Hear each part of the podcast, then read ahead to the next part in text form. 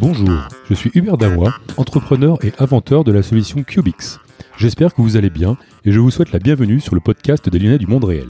Nous allons partager ma passion pour les acteurs et les actrices de notre ville de Lyon, qui regroupe un grand nombre de personnalités aux parcours atypiques et enrichissants. Chaque semaine, mon invité viendra nous expliquer sa vie de lyonnais et son implication dans cet écosystème à travers son parcours personnel et professionnel.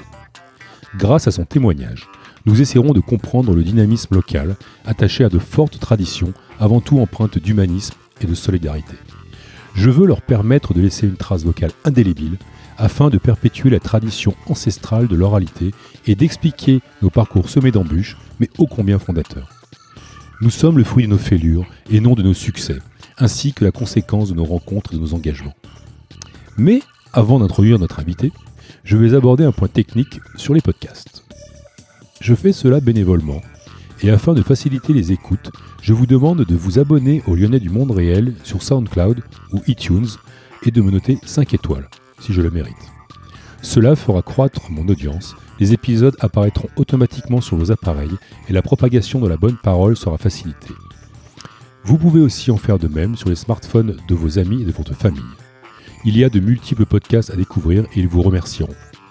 Mais vous retrouverez tout cela sur le site internet du podcast, leslyonnais-du-monde.wixit.com. Revenons à notre épisode numéro 5.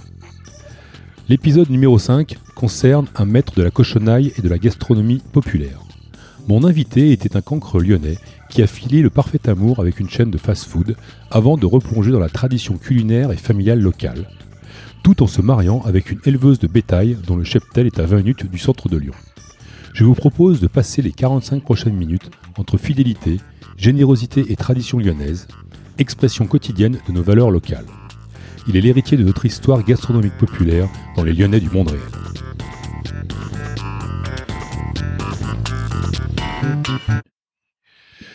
Bonjour les amis, aujourd'hui on se trouve dans un endroit un petit peu particulier, puisqu'on se retrouve dans un restaurant qui se situe euh, non loin de Lyon. Euh, je suis en face de son propriétaire, un fameux propriétaire et un vrai lyonnais du monde réel, qui va nous accompagner pendant 45 minutes, euh, voire une heure. Et je vais le laisser se présenter. Bonjour Claude, comment vas-tu? Très bien Hubert. ben, euh, je me présente, je m'appelle Claude Barbet, je suis né à Toulouse le 3 janvier 1969. Je tiens à préciser que j'ai été conçu en Argentine, ce qui est très important pour moi, d'une maman donc argentine et d'un papa français. Tu es, tu es né à Toulouse et vous êtes arrivé à Lyon euh, ah, je suis arrivé à Lyon, euh, je pense que j'avais euh, un an et demi environ, donc j'ai pas beaucoup de souvenirs de Toulouse. Donc euh, tu es un Lyonnais natif, allez, on va dire ça comme ça. Voilà, de cœur. Et ta maman est d'origine argentine? Alors ma mère est d'origine argentine, d'une ville qui s'appelle Tandil, Tandil qui fait partie de la province de Buenos Aires, qui est à 400 km au sud de Buenos Aires, donc une région d'élevage et de pampa. Alors ma première question, Comment est-ce qu'elle est arrivée en France? Ben, mon père a eu la bonne idée de partir pour sa coopération militaire en Argentine, euh, à Tandil, dans une école euh, agronome, pour apprendre le français à de jeunes étudiants euh, argentins. Et euh, c'est comme ça qu'il a rencontré ma mère. D'accord, donc elle est rentrée dans les bagages de ton père. Voilà, elle est, elle est rentrée dans les bagages. Ouais. Et ma foi, elle est avec nous depuis maintenant plus de 50 ans. Dac. Tu es l'aîné? Je suis l'aîné. L'aîné d'une fratrie de On est trois frères. Trois frères. Trois frères. Donc je suis l'aîné, il est suivi de Serge et suivi de Julien. Ouais. Alors euh, ils sont les deux frères, je vous préviens, si vous les connaissez pas, c'est aussi des sacrés numéros. Euh, chacun dans leur domaine. Il y en a un qui est plutôt Serge euh, littéraire. Littéraire, bien sûr le numéro 2 et le numéro 3 qui est plutôt euh, artiste, on va dire. Ouais, artiste, euh, artiste, tatoueur, euh, écrivain, dessinateur, multiples facettes aussi. Multiples facettes, multiples cartes. Ouais, une famille en couleur, on va dire. Tout à fait. donc tu es né, bah, dis donc, tu as 50 ans 50 ans, c'est l'année du, du, du, du, cinquantenaire. Du cinquantenaire, bah, nous deux on a 100 ans. Voilà, c'est magnifique. Voilà, on a un mois d'écart en fait un petit peu plus d'un mois d'écart. moi, je suis né le 3 janvier. Et moi, le 10 février. C'est magnifique. Voilà, c'est pour ça qu'on est aussi beau, je crois. Tu à Lyon, tu vis dans quel quartier? À Lyon, je vivais donc dans le 9e arrondissement, dans une résidence qui s'appelait euh, les Hautes-Feuilles, résidence euh, euh, très particulière, puisqu'on avait comme voisin euh, Gérard Collomb. Au 13e étage, je me rappelle, il y avait Richard Broom. Au cinquième étage, il y avait Raymond Domenech. Ah oui, dis donc. Incroyable. Un homme politique, un avocat et un sportif. Voilà.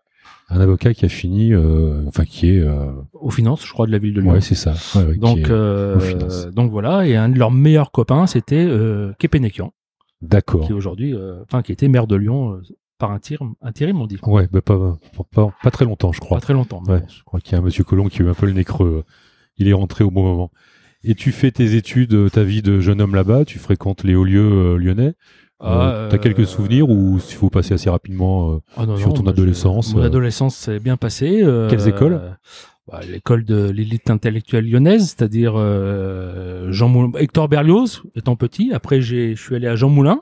Aïe. Et c'est là que ça se complique. euh, déjà, déjà en, en- en CM2, on avait détecté chez moi une certaine aptitude à ne pas travailler.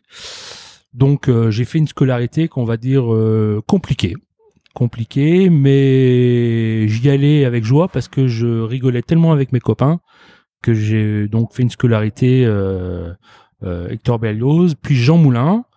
Puis au bout d'un moment, Jean Moulin, euh, je me suis fait virer. J'ai fini au cours Maisonneuve euh, à Lyon avec deux ans de retard. J'étais le plus jeune de la classe. D'accord. Magnifique. Magnifique. Et, euh, les cours Maisonneuve pour euh, parce qu'il y a des Parisiens qui nous écoutent et ils me disent ouais des fois tu pas fait des... tu parles de Lyon ça nous dit pas grand chose. Bon en fait le cours Maisonneuve c'est la c'est la dernière chance quoi. C'est vraiment la dernière chance. C'est euh, oui pour les parents c'est la, la dernière chance et pour nous c'est la possibilité de se faire euh, des super copains et surtout d'arriver péniblement à obtenir le niveau bac. Voilà. Et Voilà. une fois que tu as le niveau bac, euh, j'imagine que ta vie nocturne à Lyon est bien occupée. Bah, tu, comme tu as fréquenté euh, ce type d'établissement, tu as une vie nocturne pas mal euh, occupée. Puis moi, ça a été résolu assez rapidement, puisqu'au bac, je me suis fait attraper en train de tricher, donc euh, je me suis fait éliminer euh, direct. Alors, le but de ce podcast, c'est de transmettre des choses à nos enfants notamment. Donc, euh, les enfants, euh, exemple à ne pas suivre. Après, on verra. Mais pour l'instant, exemple à ne pas suivre.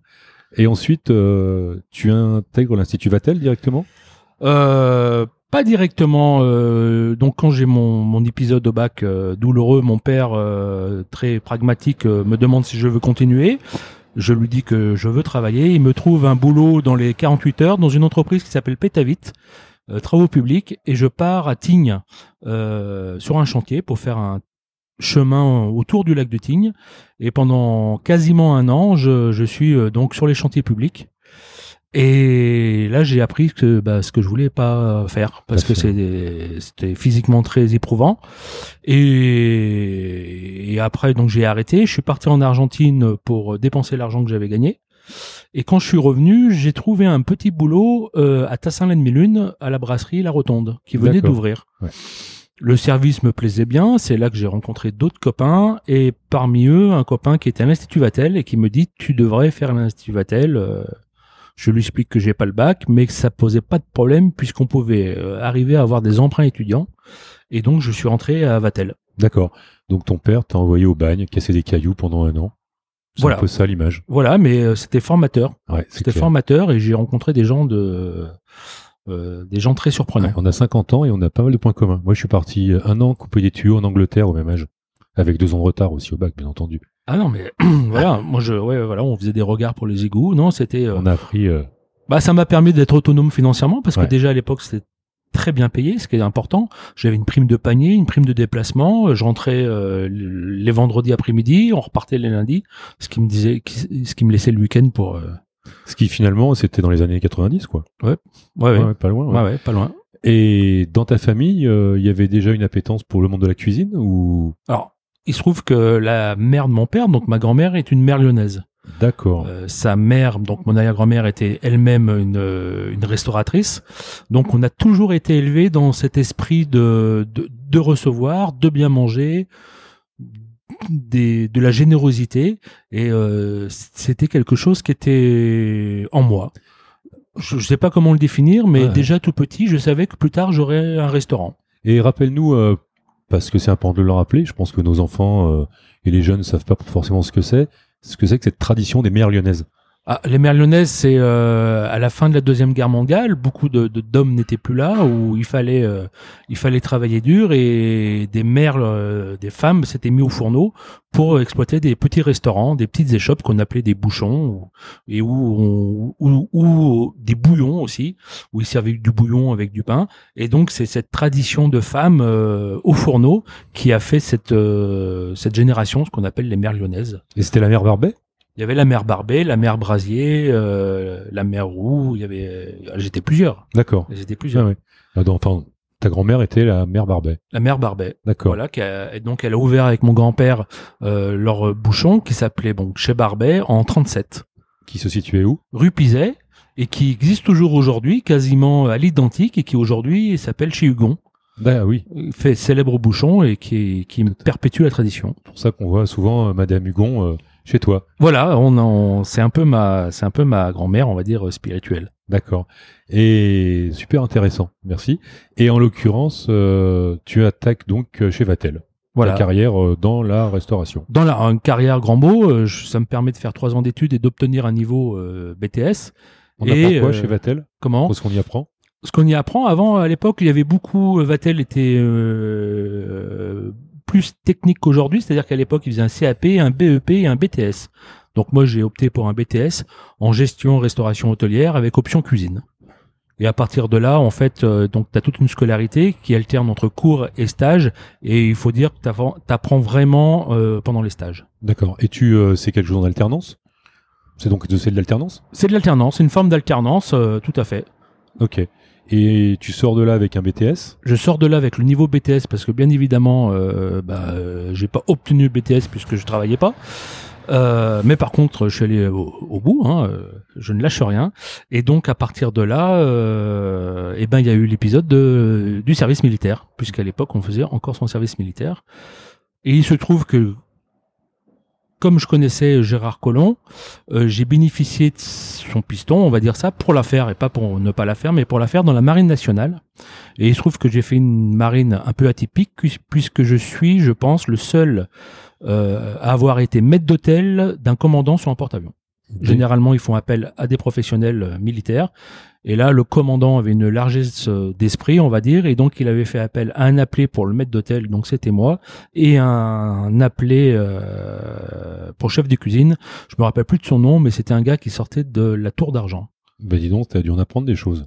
Ben, j'en ai appris pas mal. Je me suis j'ai tout- surtout fait une très bonne armée où j'ai pu cô- côtoyer les, les pilotes euh, de l'aéronaval qui sont pour moi des gens extraordinaires. Et euh, c'était c'était c'était euh, c'était inoubliable. Et vous avez fait euh, beaucoup, beaucoup de ports On Ça a- voyageait beaucoup? À l'époque, oui, ça voyageait, ça voyageait beaucoup parce que le Clémenceau était en panne, donc euh, le Foch se déplaçait deux fois plus. On faisait beaucoup de sorties en mer, en Méditerranée, et on a on a pu faire deux trois escales à, en Grèce et en Turquie. Et tu, euh, c'est un, un- un service militaire qui a duré combien de temps? 10 mois? À l'époque, c'était 12 mois. 12 mois C'était 12 mois, mais on pouvait euh, le faire 10 mois si on en demandait la l'autorisation. Et j'ai fait 10 mois. D'accord. Et tu rentres de ton service dans les années, euh, je sais plus où on est là. Voilà. Dans quelle année? 95, Ouais, je- 96 À peu près, ouais. On a un peu perdu, ouais. À peu près. Je fais donc je retourne à la restauration en tant que saisonnier, principalement euh, à, An- à Antibes l'été et à Miribel euh, station de ski l'hiver. Et je rencontre euh, tout à fait par hasard entre deux saisons un monsieur que dont, dont j'ai beaucoup de respect qui s'appelle Robert Dalmas qui ouvrait un McDonald's à Mâcon et qui me sollicite pour pour travailler avec lui. Au McDo de Mâcon. Le McDo de Mâcon. ouais. D'accord. J'y vais en pensant, euh, sincèrement, j'y vais parce que je voulais découvrir un peu euh, euh, l'intérieur de cette machine de guerre qu'est McDo. Et la formation était très bien rémunérée, donc j'y suis allé avec l'intention de me dire bon bah je fais la formation et je, au bout de 4-5 mois euh, je partirai. Et j'y suis resté quasi quasi 10 ans. Tu es resté 10 ans dans le, dans le cadre de McDo. Tu as vraiment monté les échelons, comme ça peut se passer dans une boîte américaine. Ah, c'est vraiment, euh, c'est vraiment ce qu'on se fait de, euh, de- l'image de l'entreprise américaine. Vous rentrez par la petite porte et petit à petit, vous avez la possibilité de gravir les échelons. Donc, euh, bah, c'est ce que j'ai fait. Euh, il se trouve que Robert Dalmas était un bon franchisé qui a qui a commencé avec Macon et qui a fini avec euh, deux restaurants à Villefranche, un restaurant à Belleville et un restaurant à Tarare. Et le dernier restaurant qu'il a ouvert, c'était le McDonald's de Gerland D'accord. dont il m'avait confié la l'ouverture, la responsabilité de l'ouverture. Ouais, En à cette- 97. ouais, je me souviens, c'est à cette époque-là que je t'ai rencontré. Voilà, c'était en 97, un an avant la Coupe du Monde. Exactement, et je me souviens, on faisait la Java et on te voyait arriver vers 2h du mat euh, Ouais, ouais. Non, mais euh, c'était aux galeries ou je ne voilà. sais où. euh, C'était pour moi une super école, super formateur. J'avais un franchisé qui me c'est relativement libre dans mes choix, euh, on va dire opérationnels. Donc j'ai pu euh, créer les 24-24 chez McDo. D'accord. Tu as en face de toi le, euh, la personne qui a euh, eu l'idée des premiers 24 des McDo en France. Alors je l'avais expérimenté à Mâcon, on a vu assez rapidement que le potentiel de la nuit à Mâcon était assez limité, donc on avait arrêté assez rapidement. Par contre à Gerland, il y avait un gros gros potentiel et donc on a lancé les 24-24 qui ont été euh, un succès euh, phénoménal. Et tu euh, étais chef de chef de restaurant, je connais pas trop la Alors, la hiérarchisation dans C'est cette, ça, dans cette donc t'es- société. tu t'es t'es équipier, après t'es swing, après t'es manager, euh, et j'ai fini au directeur de, euh, j'étais le directeur opérationnel, euh, euh, on appelle ça store manager Mhm. euh, du restaurant de, de Gerland. T'es le directeur opérationnel. C'est c'est des c'est des bons salaires ou ça reste à l'époque hein, parce qu'aujourd'hui euh, À l'époque, non, c'était pas des très bons salaires. Par contre, ça te permettait d'être autonome euh, et puis surtout, t'apprenais, t'apprenais à manager des équipes. euh, euh, voilà, moi, je savais que j'allais pas faire carrière, mhm. mais c'était une super école. Et je savais que c'est en passant par McDo que ça me faisait un CV, euh, on va dire, sérieux, vu que j'avais des études qui étaient quand même euh, pas terribles. Et comme j'avais toujours au fond de moi l'intention de monter mon resto, parce que je sais qu'un jour je monterai mon resto, je me suis dit en bossant chez McDo, ça ferait une référence auprès du banquier. Et ce qui a pas loupé d'ailleurs, parce que le banquier, c'est ce qui le rassurait. Le fait que j'ai travaillé 10 ans chez McDo, c'est ce qui l'a rassuré. Ce qui est improbable, mais euh, pour Ouais. monter mon premier bouchon, ça m'a aidé des- pour. euh, ouais, T'as des cas aussi, euh, je sais pas si tu connais euh, Jean-Stéphane Kerlin, Oui, bah je l'ai côtoyé, bien Voilà. sûr. C'est un peu voilà. qui lui maintenant a démarré euh, comme toi, je crois, Ouais, et qui est toujours chez McDo par contre. et qui a son McDo euh, Ouais. dans le sud de la France. Donc il a vraiment gravi euh, patiemment et, et gentiment tous les échelons pour arriver tout en haut. Ce qui, à mon avis, aujourd'hui, est très rare en France de trouver des boîtes qui te permettent euh, de faire ça. Euh, Dans l'industrie, bah, ça n'existe plus. Euh, après, dans le service, euh, les gens restent pas Non, assez mais- suffisamment longtemps dans les boîtes Ah, pour. euh, pour moi, ça a été une belle aventure. Une belle aventure que je regrette pas et très formateur. Aujourd'hui, j'applique dans, le- dans mes restaurants beaucoup de principes euh, McDo hein, euh, au niveau de la mise en place. euh, de la, ça vous apprend la capacité de travail, la rigueur, la gestion du stress, mhm. euh, le management. euh, euh, Enfin, c'était c'était une bonne école. C'est vrai que tu as toujours l'air d'être très tranquille, la force tranquille. Euh, Bah, Il y, a eu des- il y, a eu des- il y a eu des passages durs, mais Il y a eu des, des passages compliqués, mais euh, ouais, je suis assez tranquille. Alors on revient à notre euh, à notre échelle euh, du temps. Je pense qu'on doit être pas loin des, de l'année 2000 là.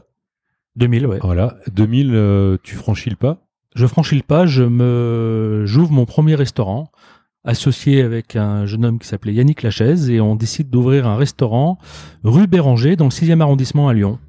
Et on a fait euh, quelque chose, euh, je dirais, d'extraordinaire, quelque chose euh, un peu improbable. On a ouvert notre, donc un bouchon, je dirais, dans le 6e populaire, et qui a très très vite démarré, Mhm. assez assez assez bien. Euh, et ça a été une belle aventure. Un bouchon avec la carte euh, typiquement lyonnaise? typiquement lyonnaise, mais pas que. euh, le avant avant d'être bouchon, je pense qu'on est tout tout, tout d'abord des bistrots. On produit, on, on propose des produits simples. Euh, après, euh, oui, avec une option lyonnaise, euh, les andouillettes, les tripes, euh, les niafrons, les saucissons lyonnais, euh, le Saint-Marcelin évidemment, cervelle Ouais. de canut. Ouais. Il faut rester quand même euh, locavore. Ouais. Alors euh, cervelle de canut pour les Parisiens, explique s'il te plaît. Ah, c'est un fromage blanc battu avec de- des, des, des herbes, hein, ciboulette, ail, échalote. Euh, euh, certains y mettent un peu d'huile de sésame, euh, un peu de vinaigre, un peu de vin blanc, du sel et du poivre. Voilà, c'est on bouffe pas des cervelles à Lyon, Euh, pas des gens en tous les cas. Et j'imagine que le démarrage se fait assez rapidement parce que tu as quand même un réseau qui est assez conséquent déjà à l'époque.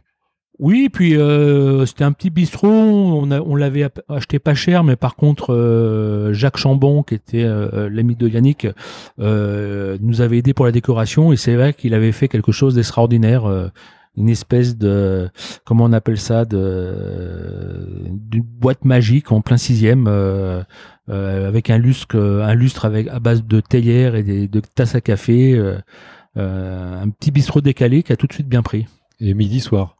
Midi et soir, ouais. Midi, euh, bah, principalement la semaine. On était fermé les week-ends et on ouvrait le samedi, euh, vraiment pour les anniversaires. Ou euh, voilà, c'était un petit bistrot mais bien sympa. Donc c'est vraiment dans le prolongement de, de McDo où tu as pu appréhender la vie de, enfin, le rôle de chef d'entreprise. Oui. T'étais- T'avais un parachute chez McDo, là tu te lances sans parachute. Je me lance sans parachute. voilà, j'étais pas tout seul, j'étais associé. Voilà, et puis bon, euh, j'essaye d'être pragmatique. euh, je fais ce que je sais faire. hein. Au début, c'était pas des cartes euh, comme je les ai aujourd'hui. C'était beaucoup plus simple. On avait une omelette, une viande, un poisson. euh, Mhm. Par contre, c'était tout fait du jour. euh, et puis, et puis voilà. Puis je mettais, j'étais en cuisine. euh, ce qu'un vrai cuisinier mettait deux heures pour le faire, moi j'en mettais peut-être quatre, mais euh, Ouais. on y arrivait. Et euh, en termes de com, c'était le petit paumé, c'était les choses que nous on utilisait à notre époque. Quoi. Il y avait pas Ouais, le petit- de... ouais, il y avait pas Facebook, il y avait pas les portables de l'époque. Non, ouais, c'était la com, euh, le milieu associatif. Moi, euh, j'ai été approché assez rapidement de par euh, la notoriété de ma grand-mère euh, quand les anciens de Lyon ont su qu'il y avait le petit-fils Barbet qui réouvrait un bouchon. Ben, j'ai les francs-machons qui sont venus me voir et assez rapidement, ils ont adhéré au au restaurant. Donc, ils m'ont diplômé, donc ça a communiqué. Après, j'ai deux trois copains journalistes qui m'ont donné des coups de main. Et après, il suffit d'être commerçant, de d'être honnête avec les gens. et, ma foi, c'est Hein. d'avoir des vraies valeurs. Des vraies valeurs. Et à partir du moment où tu fais une nourriture bonne, bah, le, le bouche à oreille fonctionne très vite. Ben, euh, ça marche très vite. Après, euh, si vous faites l'inverse, vous le payez cash. Et, Oui, euh, ouais. Fais-nous, euh, je fais une petite parenthèse. Qu'est-ce que c'est les francs-machons Les francs-machons, c'est une association donc de qui défendent le bien boire et bien manger. Voilà, c'est- l'origine des francs-machons, euh, c'est dans les années après la Seconde Guerre mondiale, je pense, ça à vérifier, et donc qui existe toujours, et Mhm. qui promotionne donc le bien boire et bien manger, qui chaque année sortent un, un guide et ils nomment des deux ou trois restaurants par an. euh, Mhm. Ils les consultent un peu secrètement. Et Ouais. par contre, pour être dans le dans les francs-machons, il faut faire le machon le matin, c'est-à-dire proposer à manger à partir de 9h D'accord. ou 8h pour euh, ceux qui veulent, mais Parce qu'à Lyon, le matin, il nous arrive de manger du gras. du pas que du gras, mais euh, comme on dit, le gras, Ouais. le gras c'est la vie. Mais euh, en fait, à Lyon, euh, en fait, c'est un casse-croûte. Hein, Ouais. euh, ça vient des quartiers de la- de- des- soyeux sur la Croix-Rousse qui se levaient tôt et qui, sur le coup des 8 heures du matin, euh, cassaient la croûte pour euh, pour se restaurer. Donc c'était souvent des plats donc faciles à mettre en place, rapides à cuisiner, donc souvent de la cochonaille qui pouvait se manger chaude ou froide. D'accord. Et toi, donc, tu t'inscris dans cette, dans cette tradition. Euh, en 2000, euh, c'est en 2004, ton deuxième établissement. Euh, deuxième établissement, donc le Café de la Gare à Ouais, c'est ça. euh, c'est 2005. 2005. Ouais, 2005. Tu abandonnes le Béranger, tu le revends que. Non, non, je l'abandonne pas. En fait, moi, avec mon associé, euh, en fait, c'est un peu le hasard. J'avais un brasseur euh, qui vient me voir, qui me dit on a un gros client qui, qui, enfin, qui, qui vient de d'arrêter. Euh, Il y a un fonds à reprendre. euh, c'est sur Brignais. Il se trouve que je suis à Brignais parce que ma femme y habite et, donc je suis à Brignais de, de, cœur. Et donc, je décide de m'installer à Brignais. Et mon frère Jules prend ma place auprès de Yannick au Béranger. D'accord. Ton frère que tu as formé. Mon frère que j'ai formé qui a commencé à la plonge. Voilà. Donc, Voilà, euh, qui a commencé à la plonge. Et un jour, euh, mon enfin, ma seconde de cuisine euh, part en congé maternité et c'est mon frère qui la remplace et on se rend compte que ben il est un peu comme moi. Il a, il aime la cuisine, il a une, logique en lui du produit. Et euh, finalement, euh, en partant sur Brignais, c'est lui qui me remplace au Béranger et qui a un- et qui a passé plus de temps au Béranger que moi finalement. Ouais, parce qu'ensuite, il, vous revendez le Béranger et on y viendra plus tard. Il ouvre une autre affaire euh, À Oulin. à Oulin, ouais, tout à fait. Donc, tu ouvres en 2005 euh, le Café de la Gare, 2005 Café de la Gare. qui se retrouve. euh, oui, c'est un routier, quoi, on va dire. C'était un, oui, Pas mal de passages. pas mal de passages. À la base, c'était un ancien routier qui était sur l'axe Rhône-Loire, Haute-Loire, donc euh, près d'une gare à Brignais qui en fait alimentait après la Seconde Guerre mondiale euh, Paris et Rungis en fruits et légumes parce qu'ici il y avait énormément d'arbres fruitiers et, de légumes. Et donc je reprends cette affaire qui était à l'abandon depuis un an et demi, mais euh, je sais pas, il s'est passé quelque chose. Les platanes, le potentiel de l'affaire m'a séduit et donc j'ai racheté ça en liquidation. Et petit à petit, on a, on, on- on a euh, ben, poussé notre pierre, euh, et puis on a aujourd'hui ben, ce qui est devenu le café de la gare. Quoi. Ouais, alors ensuite, il y aura, une, il y aura d'autres aventures. Mais donc, tu t'es vite, euh, vite installé comme étant une référence dans, cette, dans ce coin industriel lyonnais, parce qu'il faut savoir quand même qu'il y a beaucoup d'entreprises autour. C'est pas, c'est vraiment le midi, une clientèle. À Ouais, l'origine, c'est une clientèle professionnelle. professionnel, mais à l'origine, euh, enfin au début, quand j'ai ouvert le, le- le café de la gare, euh, beaucoup de gens me prenaient pour un farfelu parce que quand tu leur parlais de Brignais, euh, tu leur disais mais il y a rien à y faire, il n'y a pas de restaurant. Et en fait, moi, le hasard a fait que mes beaux-parents étaient partis aux États-Unis, ils m'avaient demandé de surveiller la ferme euh, pendant leur départ. Euh, et donc euh, à midi, j'étais souvent sollicité pour manger avec des copains, mais je leur disais je veux pas partir sur Lyon, je veux rester sur Brignais. Si jamais il y avait une vache qui s'échappait ou quoi que ce soit, il fallait que je sois assez proche. Et en fait, je me suis aperçu que tous les restaurants euh, cartonnaient, étaient pleins, euh, étaient pleins, Mhm. plein d'artisans, plein d'une population que c'est vrai qu'on ne pense pas, mais euh, l'Ouest lyonnais est très très dynamique. Ah bah, y a, oui, c'est sûr que c'est un côté, et puis ça, ça ne fait que, ça ne fait que se vérifier euh, depuis, euh, Encore aujourd'hui, hein. encore aujourd'hui, ouais. Mm. Avant, il y avait tout plein de vieilles maisons autour de chez toi. Je dis chez toi, de ton restaurant. Aujourd'hui, on voit que ça se construit dans tous les sens Bah, et que la population active va laisser place à des, à des résidents, du résidentiel. voilà. Puisque Voilà. tu avais historiquement, je crois que tu avais une partie de GL Evans qui était pas loin de chez toi. Oui, Qui- bah, qui est toujours, toujours, oui, qui est toujours, toujours. mais qui a délocalisé une partie de son staff euh, à Confluence. Mhm. Mais pour les gens qui, qui sortent un peu, qui connaissent le 1838 par exemple, ben avant, euh, moi quand j'ai ouvert, euh, ben à la place il y avait un champ de motocross, Ouais, le 1838 qui est dans la zone, euh, dans la nouvelle zone. la zone de Sakuni qui est à 500 mètres. Tout à fait. Et tu, euh, donc, euh, le café de la gare bah, se développe plutôt pas mal. Euh, tu as abordé aussi un point qui est assez marrant, c'est cette histoire de ferme, de Brignais. De, il faut savoir qu'on est dans la banlieue lyonnaise, c'est-à-dire qu'on est euh, à 20 minutes du centre de Lyon, Ouais. et que Claude est donc marié euh, avec Véronique. Voilà, je suis marié avec euh, Voilà. Véronique. Et ça, c'est un, truc dont il faut parler parce que c'est comme une particularité qui m'a toujours étonné. Et je vais aller voir Véronique pour lui proposer le, les lyonnaises du monde réel parce que c'est étonnant. Mais Claude est donc marié avec une, une femme qui est éleveuse. de éleveuse, bétail. éleveuse sélectionneuse de race limousine. Donc, euh, donc elle élève des bovins et euh, elle est installée à Brignais. Donc c'est une des dernières éleveuses et euh, ce qu'elle fait est, un pro- est quelque chose de remarquable. Moi j'ai beaucoup d'admiration. Euh, il faut être passionné. C'est vraiment euh, un métier hors norme. Euh, très difficile aujourd'hui, euh, très difficile, mais elle fait ça avec passion. Et aujourd'hui, elle a sa petite entreprise qu'elle a développée ben, très bien. Donc de l'élevage, c'est de l'élevage qui est destiné à quelle, Alors, euh, quelle le, finalité le, le but, le but premier de son élevage, c'est de faire de la sélection, c'est-à-dire, de revendre des beaux mâles et des belles femelles à d'autres éleveurs D'accord. qui veulent apporter euh, de la taille, du bon caractère. Donc Véro euh, bénéficie du travail de ses parents. Ça, cet élevage, ils l'ont depuis plus de 30 ans. Et donc elle va, elle a, elle a sélectionné les meilleures bêtes. D'accord. Et aujourd'hui, elle a complété son activité par de la vente de viande directe euh, sur les marchés. D'accord. Et euh, vous vous êtes rencontrés où Si c'est pas indiscret? C'est Parce pas- que t'es une belle bête hein, quand même. hein. Ouais, donc elle m'a, elle m'a, elle m'a, elle m'a recruté pour mes qualités de, de reproducteur. Voilà.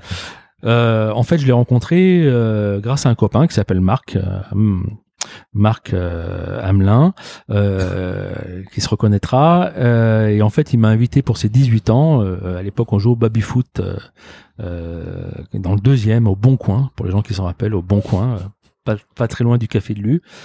Et il m'invite pour ses 18 ans et c'était à Brignais déjà, dans, à la Jamaguère, euh, propriété qu'on, habite, et je rencontre sa cousine. Donc là, coup de foudre. Donc on vit une, une histoire, euh, oh, je vais pas dire d'amour, mais euh, C'est une belle histoire. une petite histoire. Ouais. Une belle histoire. Petite histoire, mais moi à l'époque, euh, ma priorité c'était d'aller à l'actuel, euh, de me battre, j'adorais la bagarre et tout. Alors qu'elle, à l'époque, elle déjà elle passait son permis super lourd parce que son père était transporteur. Euh, elle était déjà très impliquée dans un club associatif dans la section gym. T'avais quel âge à l'époque? On avait 18 ans. 18 ans. 18 ah oui, ans. D'accord. ouais. Oui, 18 d'accord. ans et donc assez rapidement elle a vu que comme elle faisait de la sélection que je n'avais pas le profil euh, très adapté pour euh, voilà donc on s'est on s'est séparés euh, voilà, comme euh, à 20 ans bon, Voilà, c'est comme pas- ça Pas arrive de détails. mais on s'est jamais perdu de vue et euh, on s'est retrouvé il y a 19 ans maintenant et euh, elle avait fait trois enfants qui sont qui sont magnifiques et on en a fait un quatrième qui Un- s'appelle Martin et un petit qui a garçon. aujourd'hui 12 ans Ouais. un petit garçon Donc on va revenir sur nos, on va revenir à nos, à nos moutons, si je puis dire, plutôt à nos, ouais, Nos vaches, moutons, à nos vaches. Euh, en 2013, euh, tu ouvres euh, une autre affaire avec ton frère, c'est ça? À Oulin. À Oulin, ouais. Mhm. Où là, c'est, vous, vous vendez le Béranger On l'a pas vendu tout de suite, mais ouais, dans la foulée. dans la foulée, et vous, c'est le copier-coller cette affaire d'Oulin de ce que tu as fait au Café de la Gare? C'est pas le papier, c'est pas un papier collé, c'est ni un concept, euh, c'est un bistrot, un lieu de vie. Un- voilà, un jour un client vient me voir, il me dit j'ai une copine qui, qui veut vendre son affaire à Oulin, il me parle un peu des jeux de boules, des platanes. Il se trouvait que moi j'arrivais de Colombie en voyage avec euh, donc Marc, le, le cousin de ma femme, et euh, j'y vais et je tombe sous le charme de cette affaire qui était un, un jeu de boules à l'époque où les gens jouaient à la longue. Et donc, avec mon frère, on décide de racheter, de racheter cette affaire. Ouais, Il y a un magnifique terrain de boule derrière. Ouais, magnifique, terrasse d'été. euh, et c'était la possibilité pour mon frère de de- d'avoir un peu plus grand parce que le Béranger, euh, qui était une super affaire, on était quand même très limité par la place. D'accord. Puis ça faisait 13 ans qu'on l'avait, donc euh, bon, on commençait à tourner un peu en rond. Et il se trouve qu'on a eu quelqu'un qui, qui nous a offert la possibilité de le racheter. Donc on a saisi l'occasion et on, ça nous a permis d'aller sur Roulin. Les affaires sont les affaires et il faut en profiter quand euh, le train passe. Ouais, mais Roulin, on tu vois, on l'a gardé 13 ans. On n'est pas du style à vendre. Et, Tu parles du Béranger du Béranger. Ouais, ouais. ouais, Béranger, ouais. Euh, et donc, euh, la vie continue. Le café de la gare, pour y être allé souvent et pour continuer à y aller, c'était. Alors, je dis c'était, mais vous, on va vous expliquer pourquoi. C'était plein d'objets, plein de, plein de, de, de, de, choses euh, euh, authentiques. Euh, Il y avait une vraie ambiance, c'était une vraie maison ancienne en bout de route. Et puis, malheureusement, je crois que c'était en 2016. Il y a trois ans. Voilà. Il y a trois Euh, ans, quasi euh, jour pour jour. Enfin, il y a, euh, oui, il y a trois ans en février, en fait. On va laisser Claude raconter ce qui s'est passé. Ben, c'était un samedi après-midi, 16h37, jour de grand vent. Il y avait un vent à 110 km heure. Les gendarmes m'appellent et me disent reviens vite au restaurant, il y a un départ de feu. Et en fait, on a eu un sinistre incendie euh, extrêmement important localisé sur la Legette ERDF qui était située sur le trottoir. Donc c'est pas un, Hmm. c'est pas dû de notre fête, mais c'est un problème électrique euh, extérieur euh, au restaurant et qui a mis le feu à la terrasse et qui euh, de la terrasse s'est propagé au restaurant. Ouais, donc, euh, de votre fête ou pas de votre fête, le résultat, c'est que. Le restaurant était par terre. Voilà. Bon. Était par terre euh, et donc assez rapidement, il se trouve que j'ai des bonnes relations avec Jell Evans qui est qui est à 200 mètres et assez rapidement euh, on a trouvé euh, ensemble la solution d'un restaurant provisoire pour maintenir l'activité économique. C'est le terme euh, un peu politique, on va dire ça. Et donc on a on a installé sur le parking du restaurant un- un- une structure en container maritime. D'accord. Donc vous avez réaménagé une Un un restaurant de conteneurs avec euh, Capsa, je crois. avec Capsa, oui. Euh, Donc Capsa a refait le reconditionnement des conteneurs, il y en a 8 au total, et GL a assuré la maîtrise d'ouvrage. ouais, moi j'aime bien parler de Capsa parce que comme c'est un de mes concurrents dans ma vie, euh, dans mon autre vie, on y est bien. va. C'est intéressant ouais, ce qui a été fait. Et ce qui est intéressant, c'est que finalement le trait d'union s'est fait très rapidement. Entre, euh, enfin très rapidement. Il y a eu deux mois, je crois. Oui, on a, c'était en février, on a réouvert les, les containers au mois de mai, début Ouais, mai. Donc c'est. Donc ça a été assez rapide. Si on enlève la cogite administrative française, je pense qu'on aurait pu euh, euh, réouvrir au bout de trois semaines. À titre d'exemple, une entreprise qui brûle, euh, généralement, il lui faut un an pour réouvrir. Ouais. Euh, et en l'occurrence, là, les assurances ont joué le jeu ou? Alors la- l'assurance, euh, ben ils ont, oui, ils ont joué le jeu, c'est-à-dire que j'ai accepté de, de, de, je leur ai proposé de me donner la moitié de ce qu'ils auraient dû me donner, euh, mais ça me permet de financer la location des conteneurs. Et euh, par contre, pour moi, je pouvais redémarrer trois fois plus vite. D'accord. Donc c'était gagnant-gagnant. L'assurance me donnait euh, moins que prévu. Donc au final, ils étaient contents et moi je redémarrais trois fois plus vite. Donc ce qui était, euh, ce qui était super pour sauver l'entreprise. On appelle ça le pragmatisme la lyonnaise.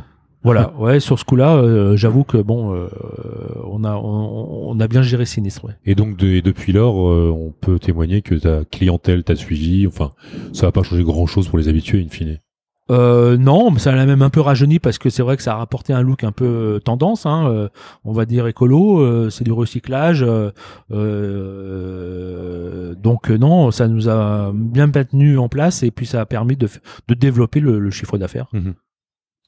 Un beau chiffre d'affaires, je crois. Un beau chiffre d'affaires. Ouais. oui, oui, enfin euh, oui, on a- j'ai 12 salariés aujourd'hui, donc euh, Ouais, c'est une belle entreprise. une ouais. belle entreprise. Ouais. Et donc aujourd'hui, bah, on va on va quitter un peu le café de la gare, puis on va se projeter un peu un peu plus loin. Je crois que tu as d'autres projets en cours?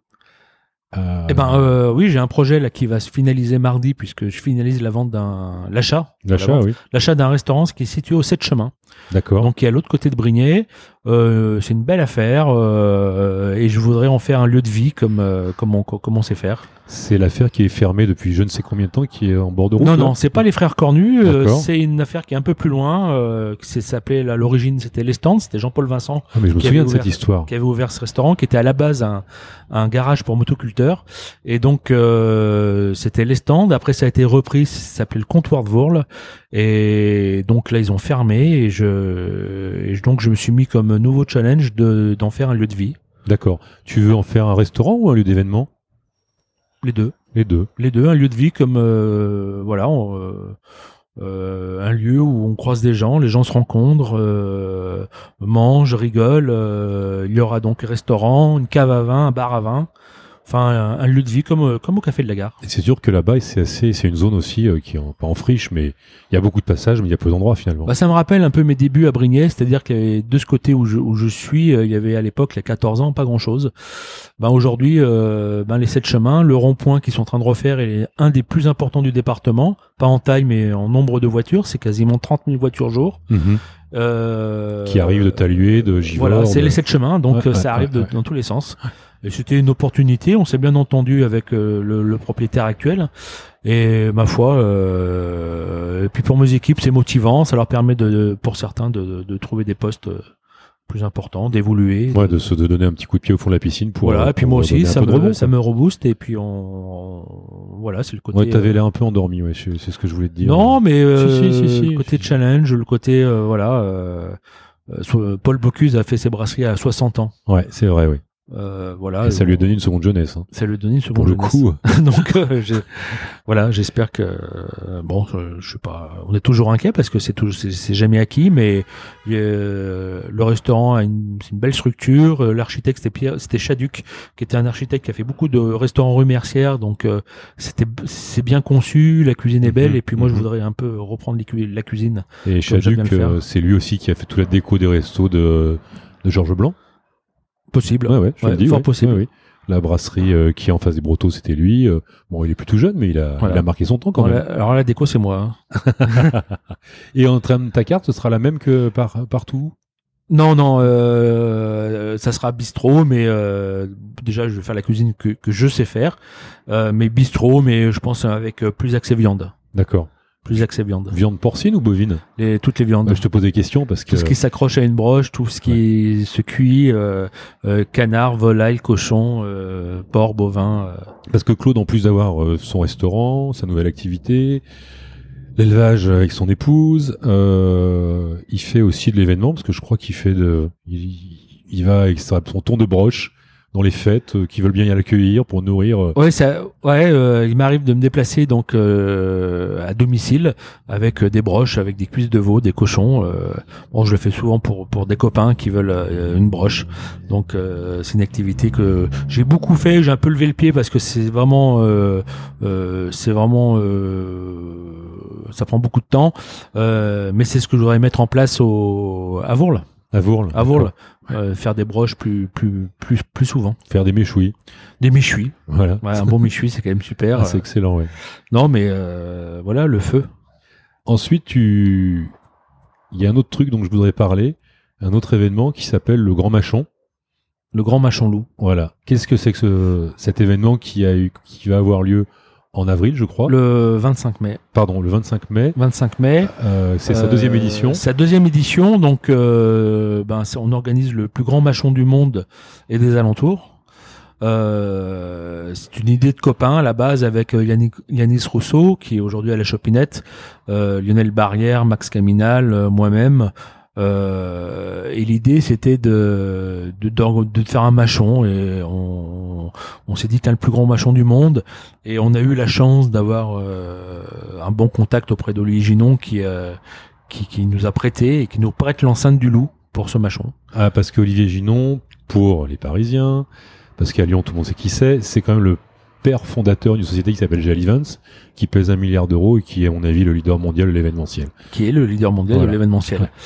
Mais qui- qui, a donc qui est patron du loup et donc euh, on s'est dit que ben le machon et le loup, le rugby, c'est Voilà. allait ensemble. Le Loup étant l'équipe de rugby locale, sponsorisée à l'origine euh, à 100% par GL et qui maintenant euh, draine une quantité incroyable de sponsors et qui a une superbe réussite dans le top 14. Voilà. Ils ont annexé le stade de Gerland, ils ont vraiment tout redécoré, c'est absolument fait- fantastique.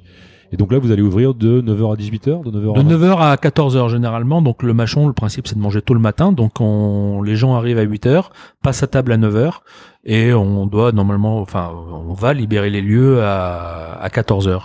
Euh, c'est un machon qui est caritatif. Donc tous les bénéfices sont reversés à une association. Euh, là, c'est la première édition, c'était pour Prader Willy. Qui fait quoi Qui C'est une association qui s'occupe des enfants qui ont des problèmes de satiété. D'accord. En fait, c'est- un peu complexe, mais en, en, en gros, c'est des enfants qui se nourrissent pas dans le, Mhm. mai- dans, dans, dans le dans le ventre de leur mère et quand ils naissent, n'ont pas de n'ont jamais faim et en fait, euh, et au bout d'un certain temps, euh, le phénomène s'inverse et ils peuvent ne manger jusqu'à jusqu'à en mourir. Mhm. Boulimie. euh, Boulimie, donc euh, souvent autisme, donc c'est c'est c'est c'est assez compliqué. Et là, cette Vous avez année, levé euh, combien, quelle somme à peu près lors du premier machon oh, plus de 20 000 euros. Plus de 20 000 euros. Pardon. Oui, non, c'est bien pour un, un machon. euh, non, non, c'est super. Et là, cette année, on, ça va être pour Black Diamond. C'est des problèmes euh, d'enfants qui ont un problème de moelle osseuse euh, et qui ne produisent pas de cellules rouges. Donc euh, qui qui n'arrivent pas à s'oxygéner, qui ont des tas de problèmes, euh, qui doivent vivre sous bulle, j'imagine? Euh, je, je crois, j'ai Ouais, pas, pas du tout. Mais bon, c'est caritatif, c'est pour les enfants. Et, et en plus, c'est un bon moment euh, partagé. Et les rugbyman ils, euh, viennent traîner par là ou pas du tout? Il y en a. Il y en a, y en a. Alors, ils ont un match à l'extérieur. C'est une des conditions. Le loup nous dit Eh écoutez, oui. on vous prête le, le- le- euh, l'enceinte du stade, mais euh, mais euh, bon, il faut que pas de match ce jour-là. Donc, c'est souvent un match à l'extérieur. Mais on a les anciens rugbyman qui viennent. D'accord. Ou des anciens footeux de l'OL. euh, Je pense à Gouvou, Ouais. Sydney qui, Ciné, euh, qui doit venir l'associé de Pierre-Yves Gars. L'associé de Pierre Huga, voilà. Et puis il doit y avoir Monsieur Chabal aussi, j'imagine. euh, Euh, L'année dernière, il pouvait pas, mais cette année, ouais, pourquoi pas. Et ensuite, euh, ça c'est vraiment un truc sympa. Je ne savais pas que c'était caritatif le grand machon. Ouais, ouais, c'est 100% caritatif. Nous, on donne de notre temps. Enfin, on n'a pas de rémunération. Et ce qui est super sympa, c'est que le, le- ben, les, les fournisseurs jouent le jeu, donc il y a beaucoup de produits qui nous sont offerts. Mhm. Euh, je peux pas en citer, mais euh, si, tu peux en citer, bien sûr. euh, la boulangerie Jules qui avait offert les, les tartes pralines, euh, Gast qui nous avait fourni beaucoup le- le- les charcuteries, euh, euh, la maison Sibylia qui nous avait fourni les plateaux de gratons, euh, Chapoutier, le vin, la maison Bommesin aussi euh, sur le Beaujolais. euh, euh, non, non, mais tout le monde joue le jeu et, et c'est assez, c'est assez fantastique en fait euh, cette solidarité. Et ce qui est, ce qui est superbe, c'est qu'on le premier machon était 1001. En fait, on avait servi un peu plus de 1100 couverts et ça communiait. C'est que tout le monde était vraiment euh, dans la communion et c'était assez fantastique. Donc vous annexez les cuisines de la brasserie du Loup? Ah, euh, ouais. Euh, il se trouve que Gast a des ateliers qui sont à D'accord. 150 mètres du stade. Donc on, euh, Gast nous avait prêté ses ateliers, on avait fait la, tout ce qu'on avait à faire, la purée et tout ça. Moi j'avais fait la sauce au restaurant, je me rappelle, à la- au café de la gare. Et donc après on avait loué des étuves. Euh, c'est Option qui nous avait d'ailleurs euh, prêté généralement les étuves. Donc on fait, on fonctionne comme un traiteur en fait Mhm, mhm. comme un traiteur. Et là, cette année, on a décidé de mettre deux chefs à l'honneur. Euh, pour pas que ce soit toujours Barbet, Yanis, on voulait mettre des, des copains à l'honneur et donc on, cette année ça sera Olivier Canal de la Meunière et Thomas Père du Loup Pendu qui, qui vont exécuter le, le menu. Thomas Père du Loup Pendu qui a fait ses armes dans le restaurant de Claude. Voilà, pendant deux ans et demi, euh, il a été euh, serveur et il a été sous les ordres de Françoise. Voilà. Et là, il a volé de ses propres ailes il y a quelques années euh, à Satonnet, c'est ça? Tout à fait. Voilà. Euh, Rieux, Rieux? Non, Rieux, ouais, je Rieux. confonds un peu les. Rieux, euh, Rieux la Pape. s'appelle le Loup Pendu. Voilà, c'est très local comme comme comme interview parce que vous avez entendu la plupart des producteurs, des gens qui ont fourni ou qui fourniront le Grand Machon, c'est que des que des locaux, hein. Euh, du Beaujolais, Ouais, du ouais, du Rhône, ouais, des fromages. Parce qu'à Lyon, faut quand même dire qu'on a des grandes halles qui sont fameuses. Oui, ben on est assez locavore et c'est vrai que bah, la mère Richard euh, nous avait fourni les Saint-Marcelin et Benoît Charon, la fromagerie Verlaine nous avait fourni le Clacret. euh. Non, mais c'est un bel élan de solidarité. euh. Nous, ça nous permet de communiquer. Hein. Je te cache pas qu'on Ouais, communique aussi à travers l'événement, mais on le fait d'une manière festive et je dirais intelligente. Euh, je préfère faire ça, investir de mon temps, organiser une belle fête euh, dans un dans un endroit euh, unique que balancer un chèque de X milliers d'euros dans un magazine que personne ne lira. Et Ouais, ça c'est sûr. Donc on va répéter la date pour être bien sûr qu'il y ait le plus grand monde là-bas. Le 25 mai. Voilà, le 25 mai au stade de Gerland, à Donc, partir de euh, 9h du matin. Voilà, on avait fait 8 heures comme ça, de 8 8 heures à 9 heures, on prend Voilà. l'apéro. Voilà. Euh, et euh, on avait fait donc la première session 1000 une personne et là l'objectif c'est 1000 et deux personnes. Voilà, donc objectif et on vous tiendra au courant. La dernière partie de notre petite interview, euh, quel est ton attachement et pourquoi tu y retournes si souvent avec l'Argentine? Parce que tous les ans, enfin tous les quatre ans pendant la Coupe du Monde de foot avec Claude, on s'envoie des messages. Il a son putain de maillot argentin sur le dos. Et nous, on lui dit arrête, arrête, arrête. Mais non, il n'arrête jamais. Ah, euh, c'est particulier. euh, ma mère est argentine. Euh, ma mère est argentine, d'origine italienne et indienne. Je sais pas comment on appelle les Indiens d'Argentine. Ouais, les Indiens, les Quechua, je sais pas trop. Les Quechua. Ouais, non, mais et, et mon père est d'origine française et italienne, donc finalement j'ai plus de sang italien. Mais c'est comme ça, ça s'explique pas. Il y a des, des- quand je suis dans la pampa, ben j'ai l'impression d'y avoir vécu. Tu y Même, retournes euh, souvent? J'essaie, pas assez souvent, mais j'essaie d'y aller régulièrement.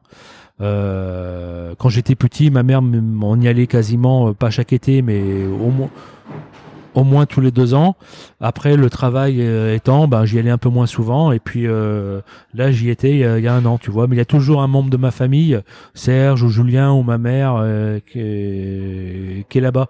Ce qui est génial, c'est qu'aujourd'hui, euh, avec les, les, les moyens actuels de communication, euh, je suis quasiment en relation directe avec mon cousin qui est à 12 000 km et ça c'est génial. Et ton fils qui vient, il est, tu l'as emmené des Alors fois? mon fils, euh, oui oui, je l'ai amené donc pour la, la première fois cet été et bah, il me rappelle moi quand j'étais petit, euh, il veut être gaucho, il veut vivre en Argentine, euh, il veut jouer au foot et, et il préfère Maradona que Messi.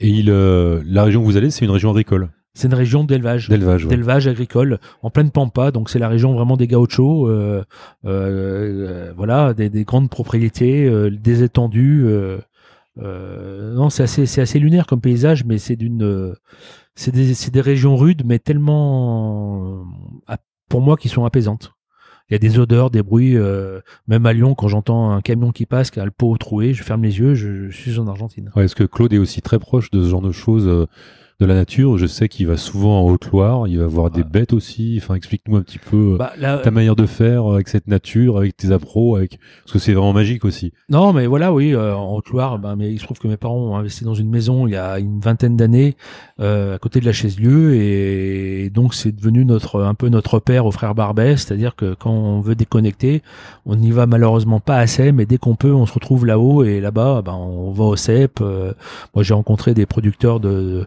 de cochons fermiers, euh, de fromage de chèvre, donc euh, ben voilà, on se retrouve, on a un four à bois, puis on invite des copains et et là, euh, ce qui se passe là-haut euh, Ouais, reste là-haut.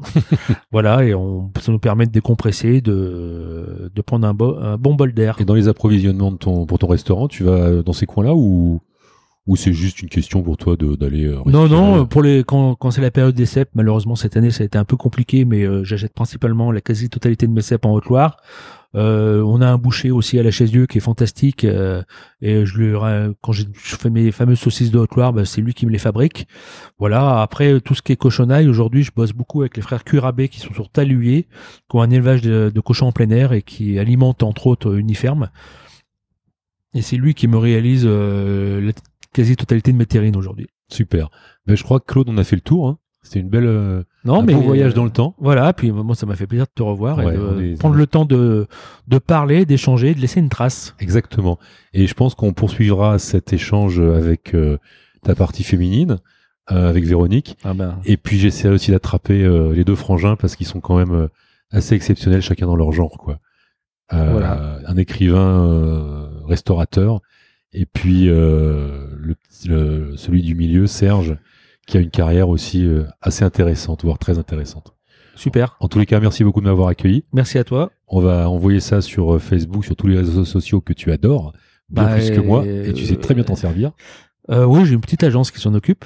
Ouais, Qui est Ah, c'est quelqu'un qui s'en ouais, occupe. Qui est Julie, Super Soda. euh, d'accord. euh, oui, mais aujourd'hui, c'est des, des, des, bah, des moyens de communication qui sont incontournables. Donc on va suivre euh, l'actualité récente, c'est-à-dire l'ouverture de ce troisième restaurant, Prévu Mm. mai, début mai. voilà, du groupe Barbet, Voilà, du groupe, c'est un grand Los mot, mais euh, un lieu de vie. un lieu de vie. voilà, C'est ce qu'il nous faut. et puis le, le Machon le 25 mai. Voilà. Merci beaucoup l'ami. À bientôt. À bientôt. Ciao, Merci. ciao. Voilà, c'en est fini de l'épisode 5 des Lyonnais du monde réel. J'espère que vous avez pris autant de plaisir à l'écouter que moi à le faire. Maintenant, une dernière chose, après avoir mangé une tranche de sauce et bien verre de rouge, n'hésitez pas à me faire part de vos remarques sur la page Facebook des Lyonnais du monde réel pour me donner vos impressions ou me proposer de prochains invités, ce qui serait parfait.